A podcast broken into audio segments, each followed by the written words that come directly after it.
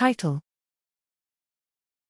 Present Flexible Neuroscience and Technology Driven Frameworks for the Study of Classroom Engagement.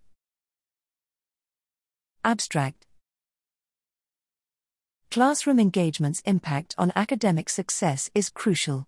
However, the contributions of affective, cognitive, and behavioral components of engagement remain uncertain.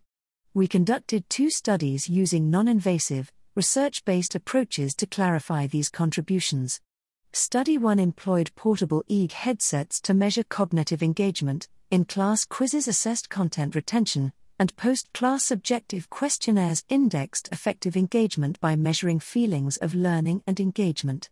Content retention predicted subjective measures, while the EEG theta slash beta ratio was negatively related to content retention but positively related to subjective measures. Study 2 featured embedded measures of content retention, confidence, engagement, and background knowledge, and indexed behavioral engagement looking at nonverbal behavior quantified via video camera recordings.